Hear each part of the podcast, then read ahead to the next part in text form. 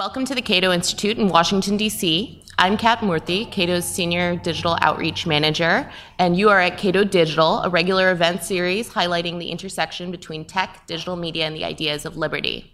Today we'll be discussing Clink, an app-based alcohol delivery company that's bringing the connectivity of and user friendliness of the sharing economy to one of the most nation's most heavily regulated industries, alcohol even though officially prohibition did end in this country over 81 years ago, we are in many ways still suffering from the policy hangover, which has resulted in a very confusing patchwork of regulations at the federal, state, and local levels that can be a nightmare for entrepreneurs hoping to innovate within that space.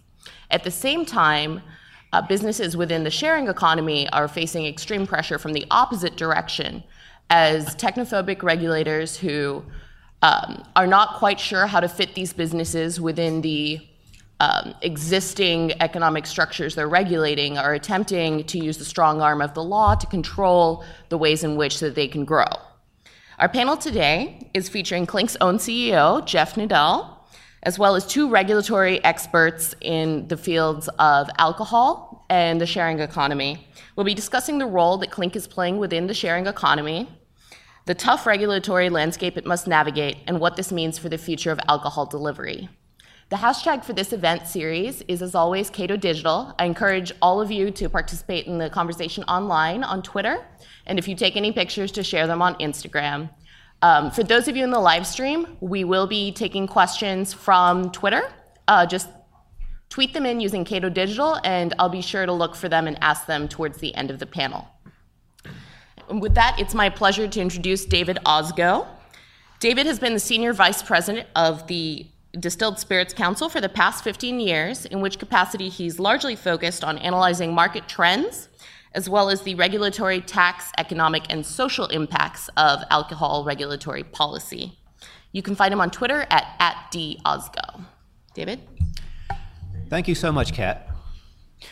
Well, anytime a new market is developing, uh, as we're seeing right now in the market for home delivery of, beverage alcohol, you really have to look at what just what are the rules of the game that people have to play by, and those rules are what we call the alcohol regulations.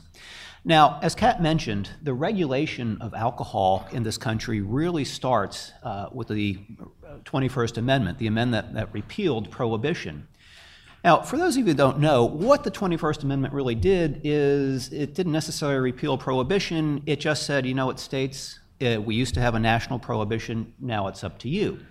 Thus, a lot of the regulation got put onto the states, or the responsibility for regulation got put onto the states. Now, uh, at the federal level, you do have some guiding principles, uh, namely those that have been laid out in the Federal Alcohol Administration Act. Uh, for the purposes of this home uh, uh discussion of home delivery, one of the most important parts, statutes in that regulation or, or in the FAA Act, uh, has to do with the ban on tied houses or uh, ban on exclusive uh, outlet arrangements. What this means is that the supplier, the person making uh, the beer, the wine, the spirits, what have you, is not allowed to also be uh, the retailer. You can't join those two functions. Additionally, at the Supreme Court, there was a very, very important case uh, a few years ago called the 44 Liquormart case. Uh, what the court ruled is that, yes, states, while you guys can in fact regulate alcohol, those regulations have to have some sort of public policy purpose, and more importantly, that purpose cannot be achieved by some other mean. And the court has a four part test to, to determine that. What this does is it really protects the industry to a certain extent from some silly laws, regulations. now, additionally, there's something called the Granholm decision, which we'll talk about a little bit later. But so we throw all the responsibility for regulation onto the states. Uh, there are really two broad themes when you look at state regulation. Uh, the first of, it, of which is are you going to allow private operators or not? Now, for the most part across the country, we do, in fact, uh, when it comes to beer and wine, we allow private operators to be the wholesalers, the retailers. That's not the case for distilled spirits. There are still 17 states where the state acts, uh, the state acts as either the wholesaler or the retailer. It essentially grants itself a, a monopoly. Obviously, when it comes to home delivery, those states, the, the laws tend to be much, much more difficult. Now, the second broad sort of brush uh, with regard to alcohol regulation is something that's called the three tier system. Don't forget, at the, the Federal Al- Alcohol Administration Act has that tied house provision that essentially bans uh, the supplier from also being the retailer. Well, in most instances, the states took that another step and they decided, well, okay, uh, you have suppliers who could be national. Obviously, the retailer is going to be local, but we want even more control over alcohol. So they felt that if you required a state wholesaler uh, to a state licensed wholesaler to wholesale the alcohol, uh, that would give them even more control. So that gave birth to what we call the three tier system, where you have a separate supplier, manufacturing the product, a separate wholesaler, and then finally a retailer. So, at the state level, then, in order to sell uh, beverage alcohol, you're going to have to have some sort of license. Uh, you're going to have to get a, and in some instances, it's not just a state license that you have to get, it's a retail license as well.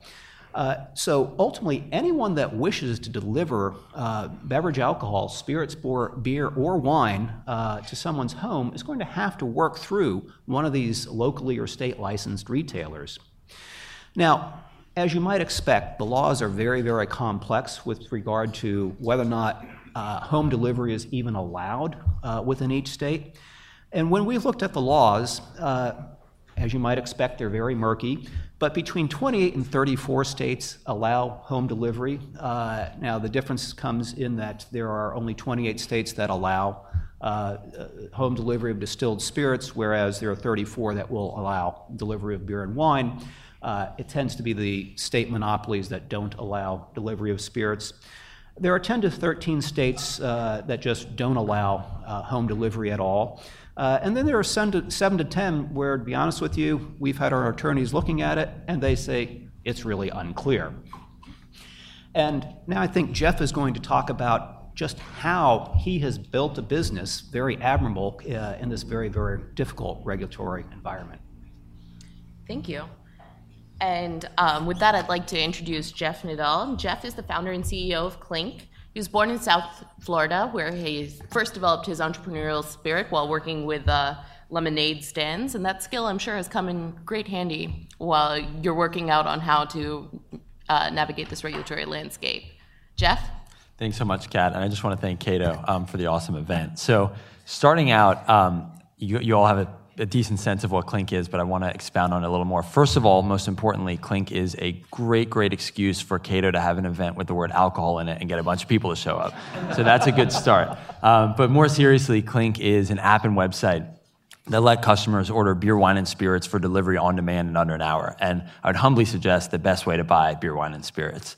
Um, so what we do, and the way that works, is we actually go out and we do all the legwork and research to identify the best possible retail partners, the best liquor stores we can work with. We get them um, as part of our network, and then when you as a customer go and place an order through our app or website, your order is going to be intelligently routed to the retailer that can best fulfill that order um, and ultimately provide the best experience for you.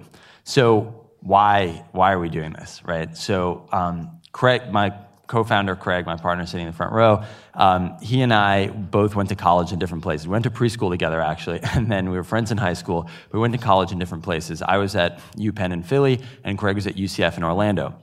We had these parallel experiences at the exact same time in different places.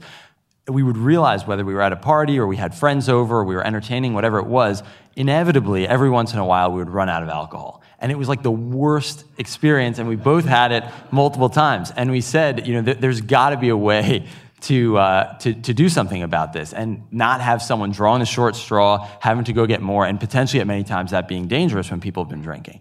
Um, so how do we how do we solve that problem and so we, we really started looking into it and what we realized is that beer wine and spirits aren't just like any other commodity, right? It's, it's not just like groceries or, or getting pizza delivered or something like that. There's something unique and very special about about beer, wine, and spirits, which is when people are drinking, they're celebrating, they're together, they're enjoying people's company, they're, they're taking a break, they're slowing down. And all of these things were, were so exciting to us. And we realized that all of those things made it even more important that we leverage technology to provide a way so people don't have to leave the company of their friends and they can entertain without that worry. So, what Clink is about at a higher, in a higher sense, in many respects, is about empowering hosts to entertain without worrying about that. Whether you're having a dinner for two or you're having a party for a hundred, giving hosts the tools, both in terms of the alcohol, the beverages, and in terms of cocktail recipes and food pairings and liquor infused cupcakes like we did on Valentine's Day, and mixologists straight to your house.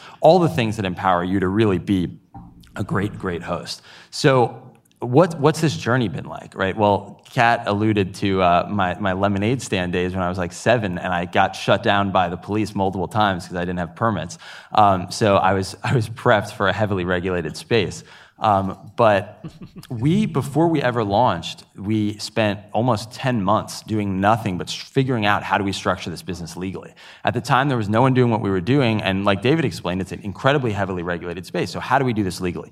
We worked with the best lawyers we could find. We struggled and struggled, figured out how do we structure these relationships with retailers so that we don't run afoul of the laws and regulations. And eventually, we got to a point where we had a structure that would, would work not only in our first market, which was Florida, but in fact, um, like David said, in, in most of the states where, where we're legal, legally allowed um, to conduct business. So let's look at the, the regulatory landscape a little bit and how it's affected us. Um, the, the comparison, you know, in this event and, and on all over the place is that we're similar to Uber, we're similar to Airbnb, kind of part of the on-demand economy and the sharing economy. And in many respects, that's true. We're, we're sort of driving towards the same agenda and we're, we're playing the same ball game, um, and there, there are a lot of similarities. But we're talking alcohol, we're not talking transportation. And there are a lot of differences and a lot that makes this regulatory apparatus um, unique. Here's, here's the way it works. Like David said, every state has their own alcohol regulatory agency. And these agencies have immense power, inordinate amounts of power, not only from kind of a textbook regulatory level, but from a really day to day operational level of these retailers. They can inspect their books, they can investigate them, they can go in and ask questions whenever they want, they can do undercover stings. There's a whole lot of things that they do. The result when you pair that with the fact that the vast, vast majority of retailers are mom and pop shops, they're single location, one or two locations. There's, a, there's almost no major players, percentage wise, in the retail space. The result is a huge imbalance of power. You have these huge, powerful regulatory agencies pitted up in many respects against these mom and pop shops. And when you come to these retailers with an innovative opportunity, Let's increase your sales, get you new customers, leverage technology, all this exciting stuff. The finger is kind of pressed on the scale in the favor of not innovating because the risk is heightened to innovate. Am I going to end up on the wrong side of regulators? That's what retailers ask themselves. Not only am I going to end up on the wrong side of regulations and the laws, but am I going to end up on the wrong side of regulators, the people? If they, if I'm on the wrong side of them, even if I'm not running afoul of a particular law, my life could be made very difficult I could lose my license, which is my livelihood. So, because these agencies have the power in, in, many cases to summarily issue citations and suspend licenses, the risk to innovation for these retailers is very, very heightened. And that's really the core challenge that we deal with in, in doing deals with our retailers since we rely so heavily on them. How is this manifest? This manifests in a lot of ways. Restrictions on operating hours. Even though people aren't driving to stores, you know, we can't operate after the prescribed hours that retailers have to close. Um, because of the state by state regulations, uh, alcohol beverage products can't be sold across state lines. So if, even if we could get you cheaper product from Virginia, we can't bring it to you in DC. It's a big, um, that's a big component too. And craft distilleries, microbreweries, any entrepreneurs and small businesses who actually want to enter the space and start producing and create something of their own, it's very difficult for them. They spend so much time dealing with the regulations, trying to get into distribution. It's a very, very serious challenge there.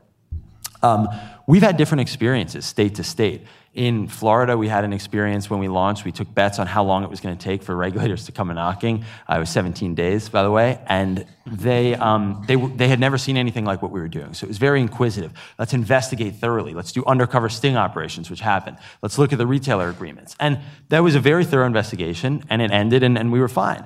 DC is actually incredibly hospitable. We had some open conversations with regulators, and they were incredibly, they were great to work with. Take a state like Michigan, where you actually have regulators who are taking the side of entrenched and established interests and defending retailers who can't compete with the retailers we were working with on price. Um, and we start entering an incredibly hostile regulatory environment just because some regulators have decided to protect those entrenched interests. So there's a, there's a spectrum of experiences that we've had um, that, that vary a lot. But the core of it is this. What we're trying to do is leverage technology, leverage new technology, listen to consumers, provide consumers what they want in order to operate outside of the three tier distribution system. So, in many ways, what we're doing is we're trying to make a system more customer friendly, uh, more user friendly by operating outside of it. And once we're able to structure our business in a way that actually isn't technically part of the three tier distribution system, we're able to do some incredible things, connecting customers to the best retailers, connecting, in fact, the three tiers of the system, connecting brands directly to customers, and vice versa. And there's a lot of, lot of uh, exciting, powerful stuff there. So that's kind of our journey so far. I also do want to mention, big uh, call out here, that you all have cards with promo codes on them that are going to get you two free deliveries through Clink. So your delivery fee will be waived twice. And we're going to be doing a drawing. So anyone who uses that promo code in the next two weeks, two weeks from now, we're going to be doing a drawing and we're going to be doing um, two $50 gift, gift certificates for Clink going forward. So definitely get your order in the next two weeks and we'll get you gift certificates. Thank you, Jeff. Uh, up next, I'd like to introduce my colleague, Matthew Feeney. Uh, Matthew is Cato's leading expert on the sharing economy, and he's going to be putting Clink's work a little bit more into context of uh, the ways that it's similar with other sharing economy businesses you may have heard of, and the ways in which it differs. Thank you, thank you, Kat, and thank you all for coming. Uh, I'm really thrilled to be able to talk about some of my favorite things, namely uh, alcohol and ways to get it and technology. Uh, and I'm, I'm, really thankful that uh, Jeff is here, and uh, as well as David. Um, anyone who believes that Jeff was telling the truth when he said that um, alcohol brings people together for celebration uh, should witness uh, any English pub when the English soccer team is playing uh, as a counterexample to that. Uh, but I, um, but I also, more to the point, uh, living living here, I think it's a great app because. Uh, anyone who shows up to my house without booze for parties no longer has an excuse for not being able to provide any. Uh, now, uh, this is this is a really great uh, great innovation, and I don't know if any of you have downloaded the app, but it's very interesting, and it's commonly referred to uh, as the Uber for alcohol. And there are certain similarities, but what I want to do is talk about how it's actually a little different, and how the sharing economy is a bit more broad. Of course, the, the term sharing economy is a bit of a misnomer. No one is sharing anything. I don't think you're giving out booze for free. Uh, and you know. Right. And, and in Uber, the only thing being shared is oftentimes the mints uh, or the bottles of water. Uh, this is a classic uh, economic transaction. There's a provider and there's a customer.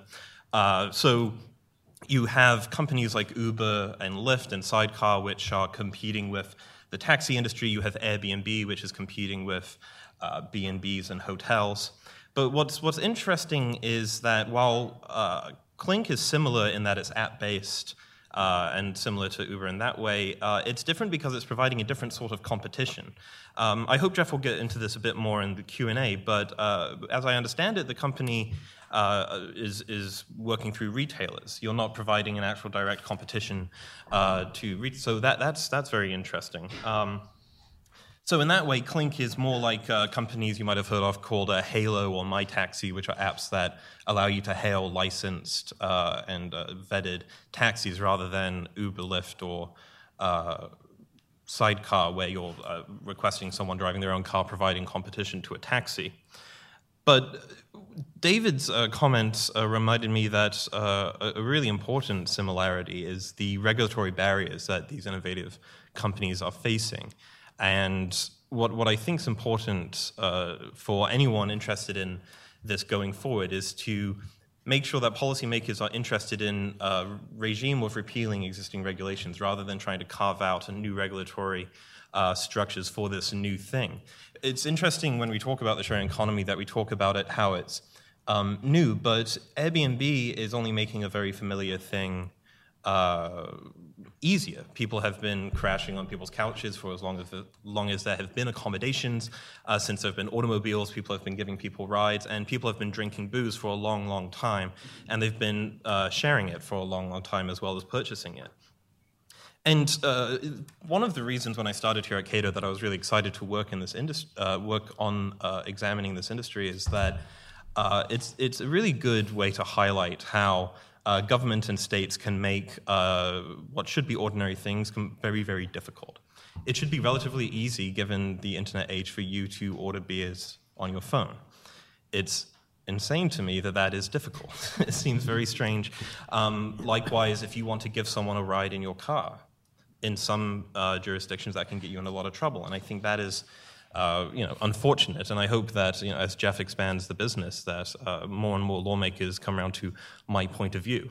Um, not getting my hopes up too much, but I, I do hope that, uh, that that will be considered. Um, I also want to talk about the future a little bit because it's, it's not just uh, we have to keep in mind that while these companies expand and grow, that uh, the people that are currently working these regulatory bodies will eventually be people that grew up with these technologies, and they're not going to be uh, sympathetic to the sort of regulations that are on the books at the moment. But we have to uh, think about things in the future. So, what about? I, I know I've seen uh, Amazon drone deliveries. There was something at Michigan drone delivery of beer on. Um, ice fishing. I think that was a promo. I don't think that's actually going on, but it's not inconceivable that uh, one day this could be possible. Uh, and th- there are other goods and services that we should consider. So uh, I, you know, it, it's it's great working at the Cato Institute because we work on a whole range of policies, and some of the policies. Uh, from a libertarian perspective, that I'm very optimistic about uh, at the moment is marijuana legalization. I, I, think that in the future, more and more jurisdictions are going to legalize the use of recreational marijuana, and I think once that is uh, legal, more and more people are going to want it delivered to their house. Uh, and I think uh, that there are going to be companies that are going to be interested in this. Uh, there are already companies called Eaze and Meadow, which are engaged in this uh, in, in some jurisdictions. But lawmakers need to be forward looking and think about uh, what are the industries that are going to be changed by this technology, what are the changing opinions of our populace, and what regulatory frameworks uh, can we establish that will make it easier for innovators. Um, I, I really look forward to seeing not only uh, how Clink does, but also how your competitors do. Uh, the, what's happened in DC is really interesting because uh, there was, I believe, the, the company is called Ultra. Is that the, yeah? Um, Ultra got in a lot of trouble um, for doing something that I don't th- think should be illegal, but uh, is, which is uh, they were in violation of some of the licensing laws. Um, and the licensing laws of alcohol are um, getting a little ridiculous uh, and, and, need to be reformed. but you know the watch this space uh, is what I'll finish on. Uh, finish my comments on. And uh, thanks again to David and Jeff for coming. And I look forward to taking your questions. Thank you. Um, and with that, I'm going to go ahead and take the moderator's prerogative and ask a few questions for our panelists here today. For those of you watching from home or work anywhere on the live stream, go ahead and tweet in any questions you may have with Cato Digital. And um, I'll also get to questions from the audience. Um, my first question, I think, is largely tailored at you, Jeff, but I'd, I'd like uh, Matthew and David to um, weigh in a little bit. Clink is interesting in that it's um, facing regulatory pressure both from the alcohol industry, but also from uh, those working within the sharing economy, um, regulating the sharing economy. Do you, from which side have you pr- faced more regulatory pressure at this point, and how do you think that that's going to change if it is in the future? Sure. Yeah. I mean, the, the interesting thing is that, um, like Matt said, there, there there aren't many written regulations for what we're doing yet. Now, there are some jurisdictions that, that have promulgated regulations like that. But um, an interesting thing is when we launched in DC, like I said, the regulators were very kind of open with us and handled it very well. And a few weeks later, they promulgated official guidelines based on how we have our business structured. And so seeing jurisdictions that are accommodating in that respect is, is really encouraging um, in, in a regulatory space that maybe otherwise uh, lacks encouragement at sometimes. But so, I mean, in terms of what we're subject to is, is largely the, the alcohol related um, regulations. And then in cases where those regulatory agencies go a little further and drill down specifically to businesses like ours, then those would you know, take over. Did you, either of you have anything you wanted to add? Uh, no, I think he hit the nail on the head in the fact that you know this is a new business and something regulators have never seen before. Regulators really like case precedent. They really like to do what they've done before. Well, when you come up with a new business model, uh, sometimes they might not necessarily be hostile to it. Uh, it's just the fact that they have absolutely no idea how to deal with it. So, one of the questions um, that I had come up a few times when I was discussing with people um, this panel and Clink and everything like that was isn't there a concern, especially from regulators, but also from the general public, that alcohol delivery apps like Clink uh, would make it much easier for uh, underage drinkers to buy alcohol? Um, not only because you know they can buy it on the app, but then let's say that once people the delivery companies come out to give them the alcohol, they're incentivized not to turn around and go back to the store, right? Sure. Uh, yeah, so- that's that's a great question, and and from when we started day one, it was of, of, of paramount importance to us to make sure that Clink was never used for for that purpose for for underage people um, buying alcohol, and so our age verification methods are actually far more stringent than the methods employed in a store or a bar or, or a club or, or a restaurant or anything like that. Um, we, first of all, when you place an order, you have to enter your driver's license information, um, which itself deters people um, if they're if they're not of age, as it should. Um, and then upon every delivery, the driver's licenses or IDs are checked and inspected. Um, deliveries are only made to the person who actually placed the order. So you know I can't use a fake name and then order. Um, and then on top of that, we have actually developed in-house um, proprietary ID verification technology. So even if you have a really good fake ID, um, it's not going to cut it with us. So an ID that you know might be really good, um, a fake ID that might be really good, which might work um, in some some liquor stores isn't going to work with us. And so, um, you know, we, we pride ourselves on actually being more thorough and more stringent than than the retailers or restaurants or bars. As a little follow up to that, would there then be some sort of blacklist for people who've attempted to use fake IDs, that kind of thing? Or Yeah, definitely. I, I should also add for, for another part of your question, we have um, sort of systems in place so that the drivers and the retailers are never incentivized to give um, to someone underage. So we have a lot of a lot of things in place so they don't lose out on their tip and, and things like that. But um, yeah, if, if anyone uh, tries to order through us and, and their ID is fake or they refuse to show ID, um, my recommendation is don't try to do it again because they're yeah they're blacklisted. So, uh, a quick follow up on that. I think what Jeff said is a great example of how private actors can ensure uh, safety. It seems to me that we don't need a uh, new set of regulations or laws to suit this out. I mean, Jeff uh, probably wants to stay in business, um, and he probably wants to make sure that people don't um, break the law when using your technology. Uh, I, I think the, that that you know, the, the, the incentive on providers of the technology um, speaks for itself when it comes to ensuring safety. Uh, you know, I, I think any uh, sensible company who's engaged in this would probably do the same thing. Uh, so that's just a roundabout way of me saying uh, these things are new, but it doesn't mean they have to be accompanied necessarily by new regulations. Yeah, and I might add that you know almost any retailer he has a license, and he that license is his livelihood. He's going to protect that. When we do surveys on underage drinking and as to where the alcohol is actually coming from, more often than not, it's coming from someone who has purchased it legally. Uh, it's someone who is uh, of age and has purchased it legally and given it to them. So uh, it's not surprising to me that uh, Jeff has gone through great, a great extent to make sure they don't give, uh, give alcohol to underage persons. After all, it's his livelihood. You know, he, he doesn't want to become a criminal. Uh, that's, that's more than enough incentive for any entrepreneur. So Clink is interesting in that it's sort of in the startup space, but at the same time, you've been partnering with uh, large established companies, like for instance InBev, um, with your with the spin-off uh, Bud Light Button app.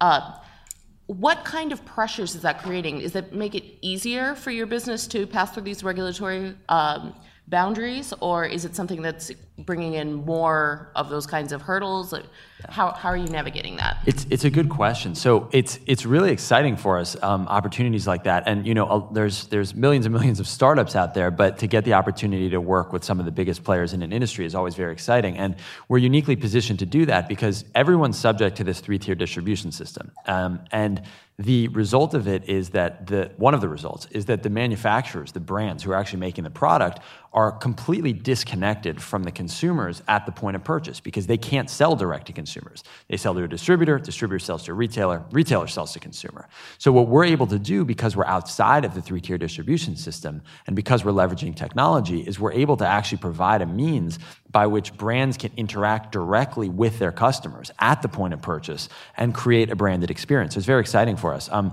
from the to answer the, the regulatory question, um, it doesn't have much much impact there. If anything, it uh, you know it gets a lot of a lot of press coverage and, and maybe additional scrutiny, but it doesn't change the way we do business, and you know everything's structured from the ground up to be compliant. Wonderful. Um, and then I just have one other question uh, for you, and then we'll jump into the audience here. There's several different alcohol delivery apps in this space. Um, what is setting you aside uh, apart from something like Drizly or Elixir or um, Saucey or those kinds of apps? Yeah, that's that's a great question. It is uh, it is a hot space, but we're we're happy to be in it. So.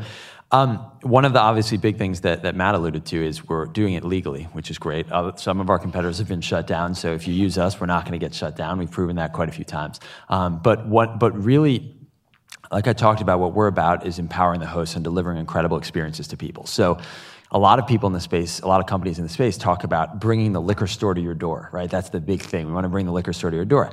We're of the mind that, uh, in many respects, the liquor store experience is a little bit broken and uh, is not the best experience. There are some great ones, but there's a lot of not so great ones. And um, a lot of the people I know and the people we talked to, you know, when we launched the company, weren't really super excited when they had to go to the liquor store. And so what we're doing is we're bringing a completely different and elevated experience to customers that you can't get um, from a liquor store. So it's not just delivering products from point A to point B. It's connecting people with cocktail recipes, with food pairings. Um, in our new platform, it'll be helping people discover the best products, sending mixologists out to people's houses, sending.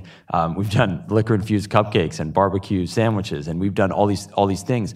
My favorite thing um, as a founder is when I get a call, which this happens thankfully quite frequently. I get a call or an email or a text message or something from a customer who says, I had this event last night. I had people over. I could never go back to doing it how I used to do it. Um, and so what we do is our we don't think that our job stops when the product is delivered. For us, that's kind of just the beginning. We take total ownership over the end-to-end experience that our customers have, and we want that to be an excellent experience. And so that's that's really what Clink is about. Um, quick comment. Uh, I you know preparing for this event, reading a bit about uh, Clink's experience, and and while Jeff does highlight the fact that he spent time making sure that the company was compliant. I think I'm correct in saying you, you said that took a year. Yeah, right? Which, okay, um, I just, that's absurd.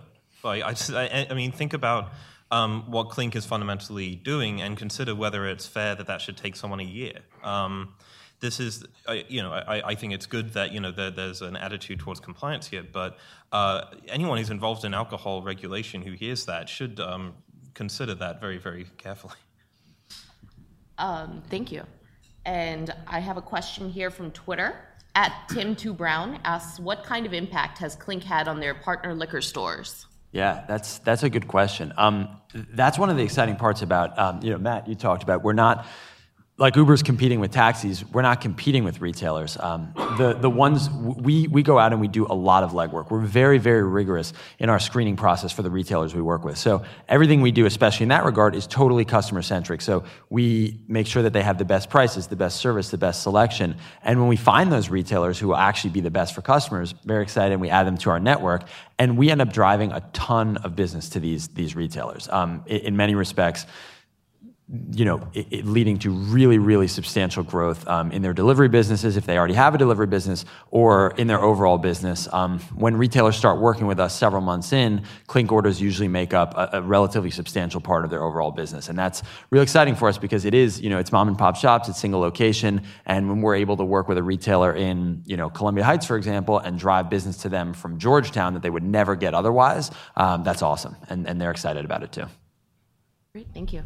Uh, does anyone in the audience have a question? I do ask that you please keep it to a question, and I will repeat it then back into the mics for the folks watching at home. I have a couple of questions. First of all, I'd like to thank Mr. Ozgo for the Christmas party last season. I can assure you, we did not run out of liquor that, and we ran out of time. So that was a great experience. So- Happy to have you. Now I know what DISCUS really means. Uh, but I would like to ask you, what do you think the overall projections are for liquor sales as a result of your app? Uh, Will that directly over, uh, have any impact on the overall industry? So the question from uh, Todd Wiggins here in the audience was whether Clink, um, as an app, would have any impact on the alcohol industry itself in terms of overall sales.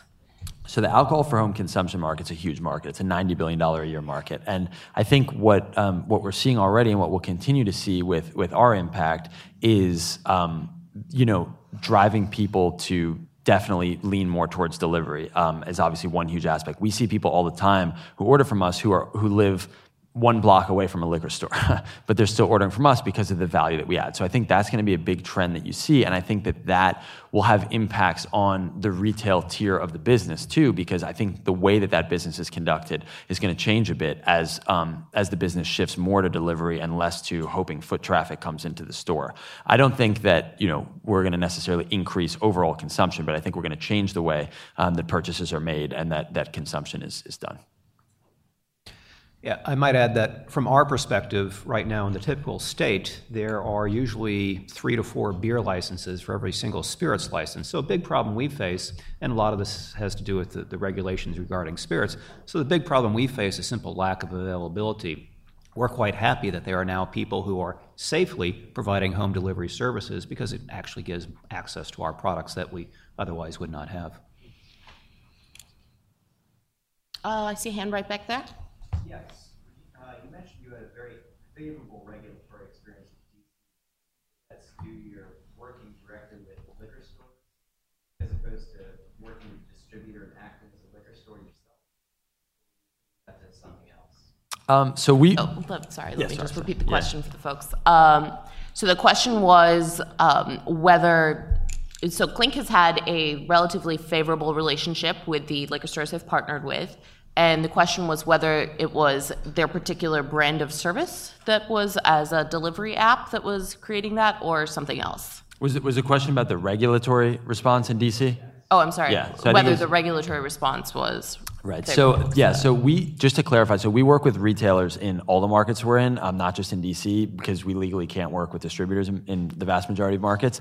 Um, and so I think you know what we've seen from the different markets we've operated in is there's there is this broad spectrum of reactions to what we're doing. Everything ranging from the what is this we need to investigate kind of reflex to the very hostile. And DC. Um, I think it's it's not a total coincidence. You know, DC is also one of the most hospitable environments for ride sharing regulation too. Um, recently, so that's you know I think there's a trend there. Um, but in terms of you know why they're hospitable, we've done the legwork to make sure our business is structured correctly, and so we had a very open conversation with um, DC regulators, and it was interesting because as Matt mentioned, we had a competitor that was shut down in DC days before.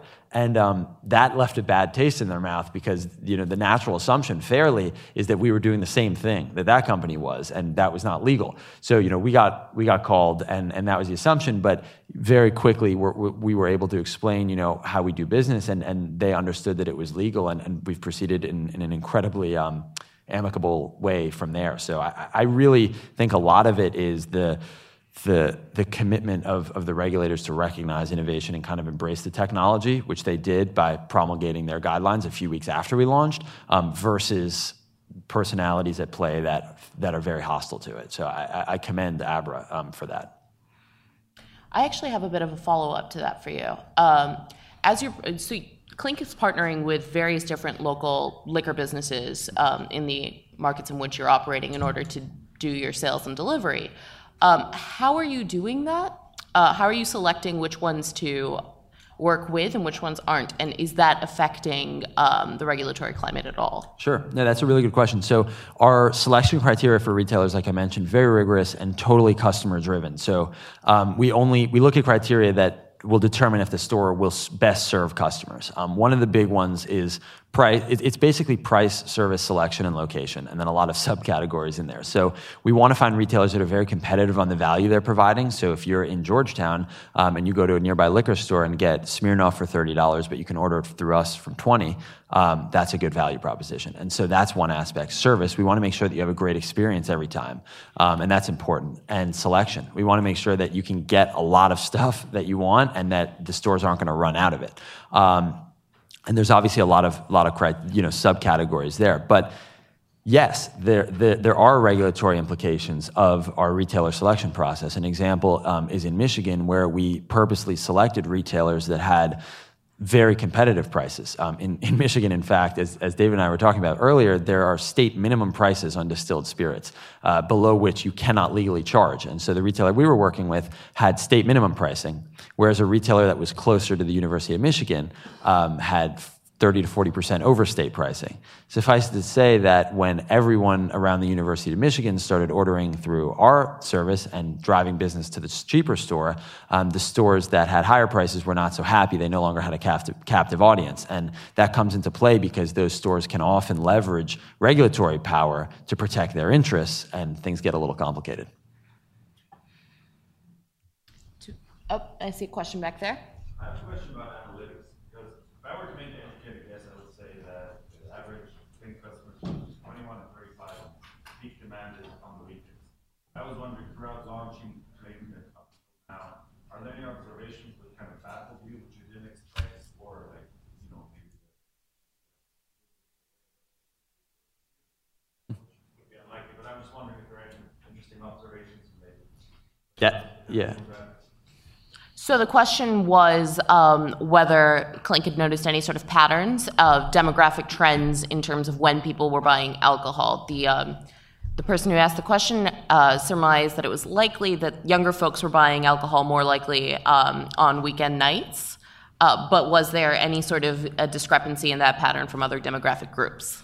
Yeah, so it's, it's a great question, and it's something that, that I love to answer because when we we have been surprised by certain things. So when we first started, um, when we first started the business, we thought it, it, we were thinking about the use case that I described. You're at a party, you run out of alcohol, and then you use us to get more. And that was the use case that was in mind because it's something that we had experienced.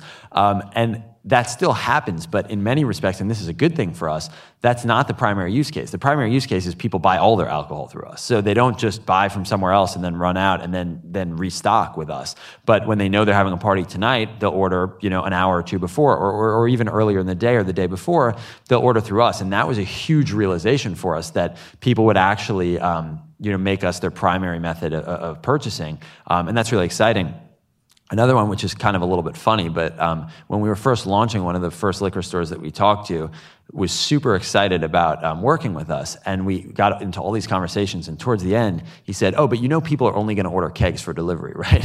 And they thought that's the only business we would do. And obviously, our business is much broader than that. Um, in DC, wine is the biggest category, for example. Um, so, you know, there, has been interesting realizations. But your two assumptions are right um, that most of the customers are between 21 and 35, and that the highest volume times are on the weekends. But You'd also be surprised because we have um, a lot of office orders, um, you know, big offices ordering every week on Tuesdays or Wednesdays. So there's a lot of a lot of variation too.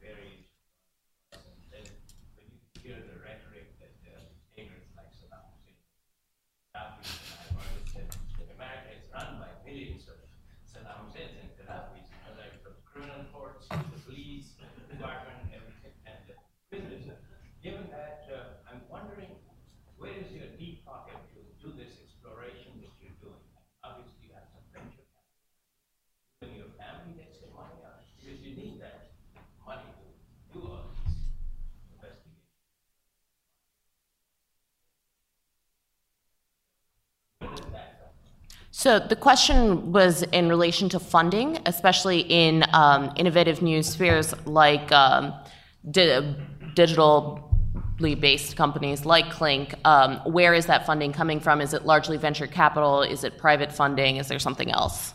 It's a good question, and I think one of the one of the points that this hits on is um, the fact that you know not even talking about us for a second, but the retailers, they don't, because the market is so fragmented at the retail level, because there aren't these huge companies, the biggest player in the retail space only controls like 3% of the market. And so the result is that these retailers, the mom and pop shops, don't have teams of lawyers and lobbyists. And that's what causes them to err on the side of not innovating uh, many times. Thankfully, we find ones that are willing to innovate. Um, to answer the question, I think we're fueled uh, mostly by uh, just our motivation to make it work more than anything else. Um, we, we don't have crazy deep pockets. We've raised some uh, money from a venture capital firm.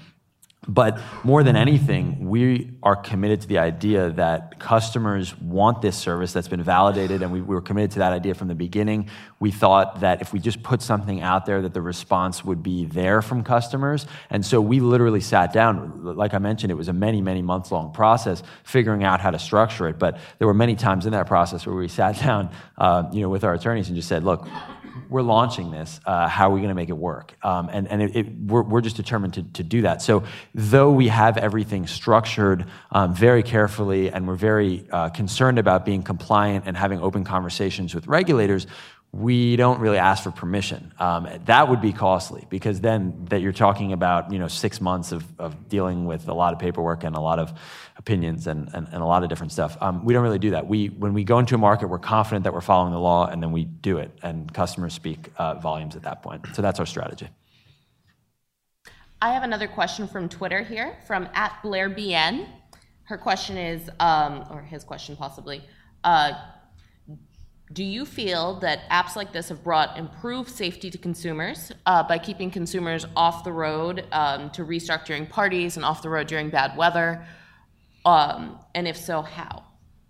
Yeah, that's a, that's a good question. I mean, I think I think that definitely has happened. So, you know, like I said, it we're making delivery convenient and easy and, and, and frictionless. And so we're definitely driving more towards that. And like I mentioned, our use case um, that we had in mind when we started the company was people running out of alcohol at an event and how do they get more? Um, and that's a real problem too from a safety perspective because everyone's been drinking and everyone wants more alcohol and who's going to go and get it? And that's a serious safety concern. And so um, it's, it's great that we're able to provide a way um, you know, a means by which people can just order and have it brought straight to them instead of having to go out and, and you know, potentially risk their safety. And I mean, that is something that, that we've heard from quite a few people now. We've heard use cases as, as, as diverse as, you know, my kids fell asleep and I want beer to, you know, safety related ones. And so that's definitely something that um, makes us happy, quite frankly, when people tell us that we're, we're improving safety. David, did you have anything to add on that point? No, obviously, uh, as to whether or not you're delivering a product safely is uh, going to be extraordinarily important.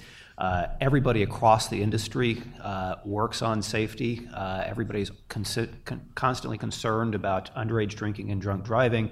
And to the extent that there are businesses out there now that are reducing uh, the likelihood that somebody would uh, drink and drive, I mean, that's just a wonderful thing. Yeah, so I, w- I would just add it's not. Um, just Clink, I, I, think you know ride sharing has had um, a, a, an effect on this. Uh, people using Uber or Lyft uh, to to get home from uh, bars instead of um, you know trying to drive home dangerously. Uh, I mean, the the Clink thing is very interesting. I think you know a lot of people in the audience or watching will know the. Um, the feeling of dread that um, creeps into anyone hosting a party who notices they're running low. Um, and it's you know it's it's great to have a way for, for the product being uh, brought to the front door instead of going out and risking your safety. Uh, you know I, I, think the burden of proof is on people who say this doesn't make it safer. I mean how how something being delivered to the front door could be more dangerous is an interesting proposition. I actually, since you brought up ride sharing, I'd like to uh, follow up with another question there. Uh, one of the things that ride sharing has received a lot of pushback on is uh, surge pricing, especially during um, emergencies for the safety factor. Um, do you foresee any surge pricing for Clink as you start getting more popular? We take we take a little bit of an opposite approach, which is our delivery fee is three dollars and eighty seven cents. It's three dollars and eighty seven cents if you order a bottle of wine, and it's three dollars and eighty seven cents, as has happened multiple times, if you need a U-Haul to transport your order, which has literally happened multiple times, or an order the other day which required four different cars to transport it. Um, so it's 387 no matter what. And not only that, but we're we're we're super committed to not closing. So as you guys know, recently there's been some crazy snow days in DC. Um, we got people to come in from Maryland and Virginia with these huge trucks to do deliveries anyway when everything was shut down. So it, that, that's fun for us. We, we want to make sure that whatever you order, especially if your work is canceled and you're at home and uh, are looking for something to do, um, we want to make sure that your order gets you no matter what. Um, it's 387 no matter what. And as long as it is physically possible for us to get it to you with some sort of vehicle, we will. So uh, the the policy analyst side of uh, my brain would would really be, love to see uh, surge pricing in this uh, in this market. I, would be very interested to see like what value a parent who's just spent two hours putting toddlers to bed, what value they put on a stiff gin um, or uh, you know, a drink. It would be very interesting to see. Uh, but you know your business, um, you can price it how you want. Uh, but but I also think you know that that could potentially, if I'm if I, I don't know what the regulatory barriers to that might be, um, that there could potentially be some. I don't know. Um, although uh, the fact you're doing it through retailers makes it a bit of a different thing to ride sharing. Yeah. Um, this was covered earlier, but um, do you have any uh, dealings with, uh, like in Virginia, state controls, runs the liquor stores themselves. Dealings with state-run liquor stores, and if so, how do they compare in terms of ease of store and ease of dealing with compared to um, the mom and pop store in Columbia Heights? And I, I was going to ask, but I think you may have asked this. Did you notice? Do you notice a uh, increase in delivery requests in the 48 hours before a major snowstorm? in this area, but I think you might have answered that.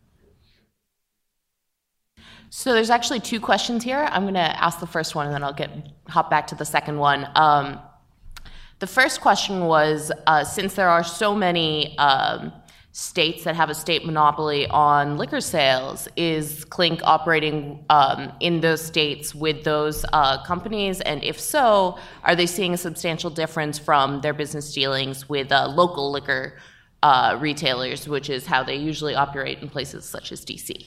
Right. Yeah, and it's it's a really good question, and it's funny because it brings up parts of our founding story. I was in school in Philly, and Craig was in school in Orlando, and the question was, where do we start this? It has to be where one of us lives, and um, Philly makes sense from every business perspective, right? It, it makes a lot of sense, uh, but liquor stores are state owned, didn't quite work out that way, and so in terms of the regulatory impact on our business, day one, before day one, that is a huge one. Um, so right now, we haven't worked with any states who actually control um, distribution at the retail level. We're certainly not, you know, opposed to it. Uh, it's it's a completely different ball game than what we're doing, and what we're doing is, you know, dealing with mom and pop shops that have a clear profit incentive where we can show clear growth on day one. Um, but definitely not something we're, we're, we're, um, you know, we're closed off to. The closest we've come is doing business in Michigan, where um, the wholesale level in terms of spirits is controlled um, by the state, and um, it's it's harder. it's it's it's less hospitable for sure. Yeah, I would like to suggest that he approach Virginia and he approach Pennsylvania. I know that both those states they're in the business and they're in the business to sell. Uh, believe it or not sometimes hard to believe. Uh, both states have a terrible problem with just a lack of access, uh, so they would really be ideal candidates. Uh, it, I, I, would suggest you approach both of them. Great, we'll do. I imagine you get similar similar suggestions for places like Utah, where people are driving across state borders. Get yeah, definitely. Um, and then that second question that I said that I would ask. Um, was whether um, Clink has seen any surges in deliveries, uh, not surge prices, sorry, uh, any larger um, demand for alcohol uh, in the period surrounding snowstorms and other weather events. Yeah, weather weather's a serious factor um, in general, especially so in DC, especially so this winter. Um, yeah, when when when snow when serious snow is coming, people order a lot more uh, in the lead up to the storm, and because we've been able to deliver, they order a lot during the storm when they're home from work. Um, so yeah, weather is a big factor for us. It's there are different factors that um, kind of affect the the convenience, and one is weather when you do, not want to leave your house because you'll freeze. Um, another in different markets is where you know parking is really hard to find and things like that. So we always look for areas where we can provide value um, in that respect. But weather is a huge huge determining factor for sure. Great. Uh, trainer five. Oh, I'm sorry. Did you want to? Oh, sorry. Just just a quick question for Jeff. Um, because I uh, just occurred to me. Do you do you deliver uh, to uh, anywhere? So, for example, if someone's having a picnic out on the canal, or if someone's playing volleyball in the park, or, or I mean, are there places that you? Was it just residential? Uh, areas that you deliver? Yeah, it's a, it's a little tough because the, the regulations vary, but anywhere where it's legal, Anywhere where it's legal, Oh, yeah, we'll, we'll okay. deliver. So if it's not like a place where that would be prohibited, if you're allowed to have alcoholic beverages there for picnics and stuff, um, then yeah, we deliver. Ultimately, you know, it's whoever's receiving it needs to make sure they're following the law. Um, but in terms of you know the breakdown residential, it's obviously heavily residential, but a lot of offices and stuff like that. Um, you know, businesses ordering as well, and a lot of events um, too. Okay. Uh, Trainer Five on Twitter asks, um, "Does Clink supply local brewery beers that you may not be able to find in a typical liquor store?" So yeah, we're we're very focused on having really awesome selection for people, and it's it's funny because we we're so um, driven by what our customers tell us and the feedback we get from customers, and so since we've launched in DC, we've more than doubled the size of our inventory just from hearing from customers and having their requests, and so we make a really serious effort in each market and with each retailer to make sure that we're stocking local awesome products, connecting people to really good stuff that might be harder to find. Like David said, a lot of it's about access too maybe there's you know one liquor store in DC that carries this awesome beer that you want to try, but if we can put it on Clink's platform and make it accessible to the entire district that easily, that's a really exciting opportunity, and so that's that's huge for us. Yeah. Great, thank you. I saw a question back there. So you have to jump over all these regulatory hurdles in order to take advantage of new technologies. But uh, have you seen innovation uh, driving political will to actually change the regulatory landscape and make it easier to jump over those hurdles? So the question was, uh, businesses like Clink um, had immense regulatory hurdles when they were starting out. Um, is innovation driving um, political pressure for those regulations to be eased?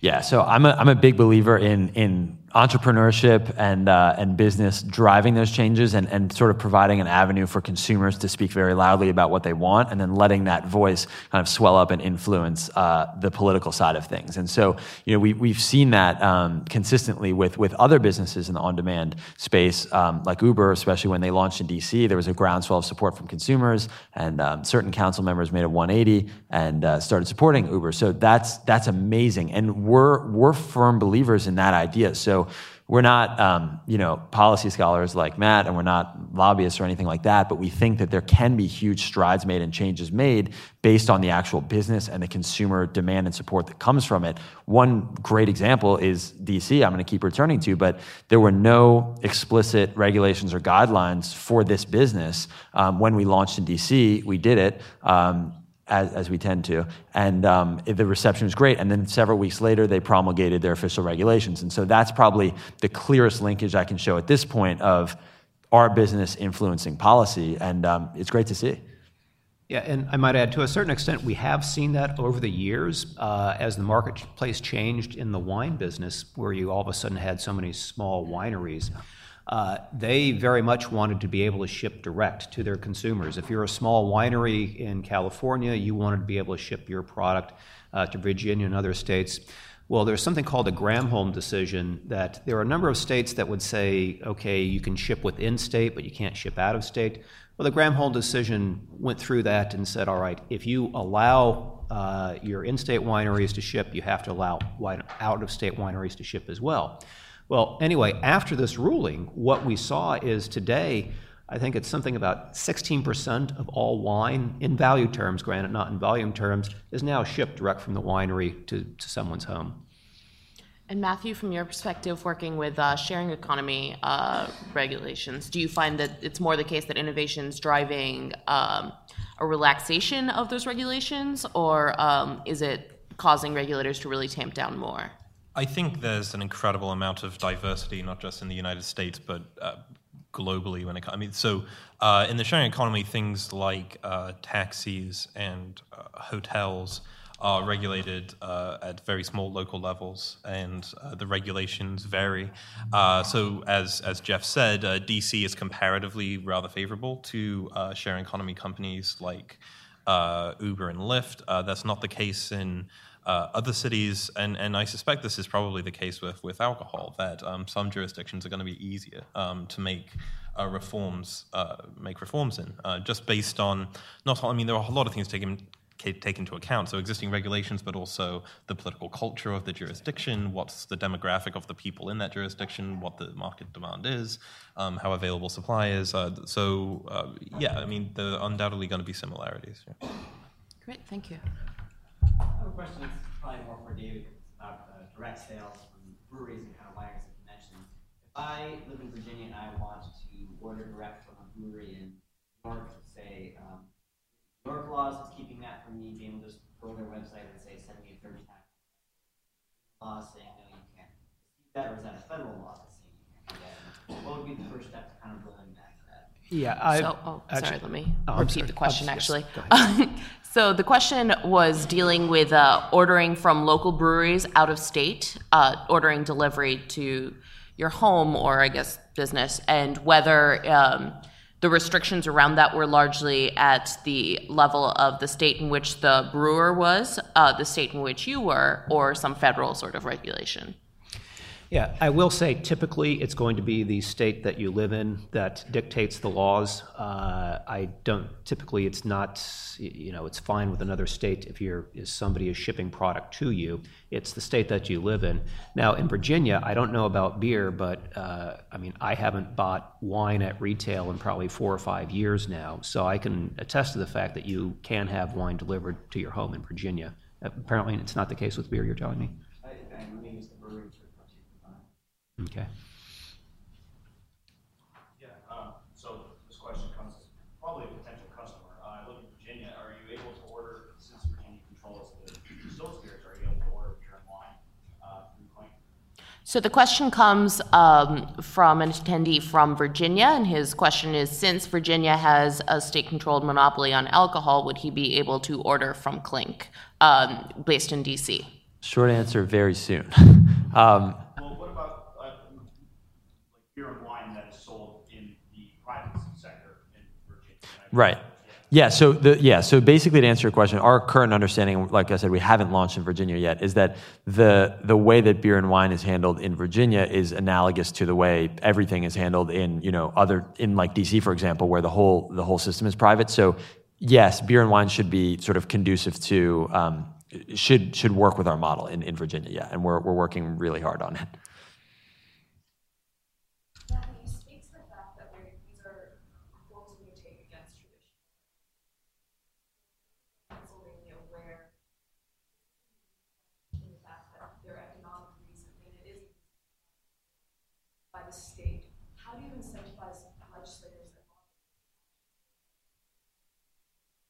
So the question was, um, in places such as Pennsylvania, where the state has a monetary interest, uh, so Pennsylvania does have monopoly control of alcohol sales, um, where the state has monetary interest in maintaining that monopoly, how can regulators be incentivized to make changes?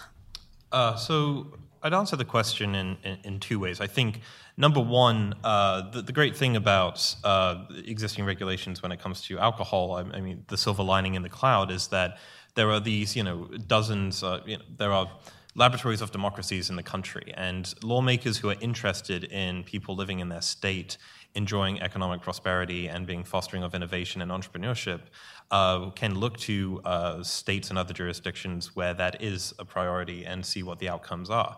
Uh, another thing I, I, would add is that I, I think politicians are, are oftentimes, you know, you hope, uh, listening to uh, the constituents' demands. I think if this is something that is available across the country, but on Pennsylvania, local politicians are going to hear uh, grief from their constituents. Uh, and as I said earlier, as, as um, this technology is not going anywhere, it's out of the box, and it's going to become increasingly familiar to more and more people. So in the years going forward, I think it's going to be harder and harder to make the argument that the regulatory regime, which, by, you know, which, which is decades old and doesn't take into account any uh, technological changes is not appropriate. I think that case is going to become increasingly easy to make. David, do you have any insight? Yeah, I might add that particularly in Pennsylvania, you might want to just simply talk to the regulators, talk to the Liquor Control Board. Uh, they're the ones that the legislature will listen to. Uh, right now, there's something called Senate Bill 15 uh, before the Pennsylvania Senate, which I recognize as the PLCB's wish list. So obviously, they have a lot of say in what the, what, what's advocated by the legislators. Uh, we have another question from Twitter. Uh, Blair BN asks, um, can you respond to trends in local beers that are popular in a particular market, or is the inventory the same across all markets? Yeah, there's um, there's definitely, like I mentioned before, we try to have, you know, definitely local products in each different market, and there really is a serious appreciation of that by customers. So, in you know, we see a higher degree of sales of local products in each market. So in, you know, in Michigan, there's a lot of Bell's um, that's got that gets bought. In D.C., there's a lot of Green Hat and D.C. Brau. So, um, yeah, that's that's definitely part of how we structure our inventory, and it also is definitely um, a trend that we see in in purchases, for sure. Yeah, this is kind of a two-part question. The first one is more exclusively for you. The other one, the other gentleman will, I'm sure, want to... Is there a more exact or estimated figures to how much you've had to spend on complying with the regulations in the various areas, that um, planned or not? And secondly, has that kind of spurred you now to uh, give birth to uh, kind of uh, third-party vendors and businesses that ordinarily weren't gonna?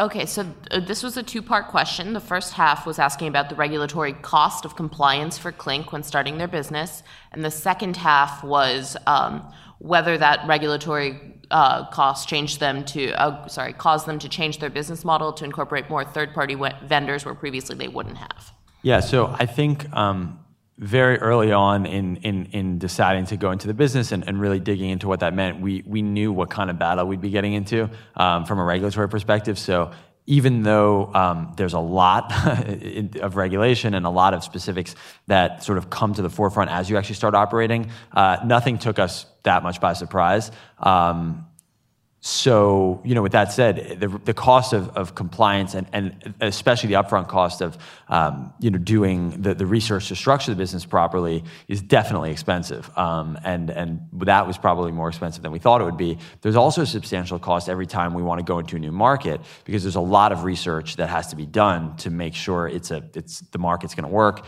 with the way our business is structured, and to see if there's any kind of changes that that we need to make. Um, so it hasn't changed the way that our business is structured or the way we do business, but um, it's a substantial, uh, you know, element of what we have to do, for sure. Were there any more questions from the audience?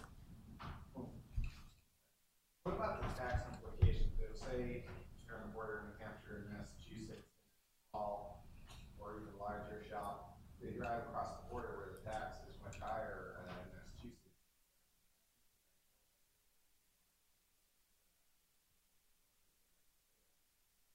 Yeah. So right... Oh, sorry. So the question was about uh, tax rates being different across state borders, and as uh, if Clink was delivering across those borders, um, how the tax rates would be dealt with. So we would love to deliver across state borders, but we can't legally. Um, what the point that you made about uh, the ability, that the fact that the ability to deliver across state borders would introduce a very interesting dimension of competition is is completely correct. I mean, Pennsylvania, as another example, has a very high liquor tax, and very frequently, people, when I was in college, and lots of people I knew, would go to New Jersey or go to Delaware, um, where they can get it 15%, 20% cheaper. And so, um, I think it would be incredibly interesting if if there were um, the legal ability to do cross-border transactions like that, because it would force serious competition from a from a tax perspective. Uh, but, you know, because of that, it's very much in the interest of the the regulatory agencies and the states generally to not allow that, so they don't, they don't have to compete. Okay, and with that, thank you all for coming here today. I'd like to thank today's panelists, Matthew, Jeffrey, David, for coming out here. Thanks so much. Thank you.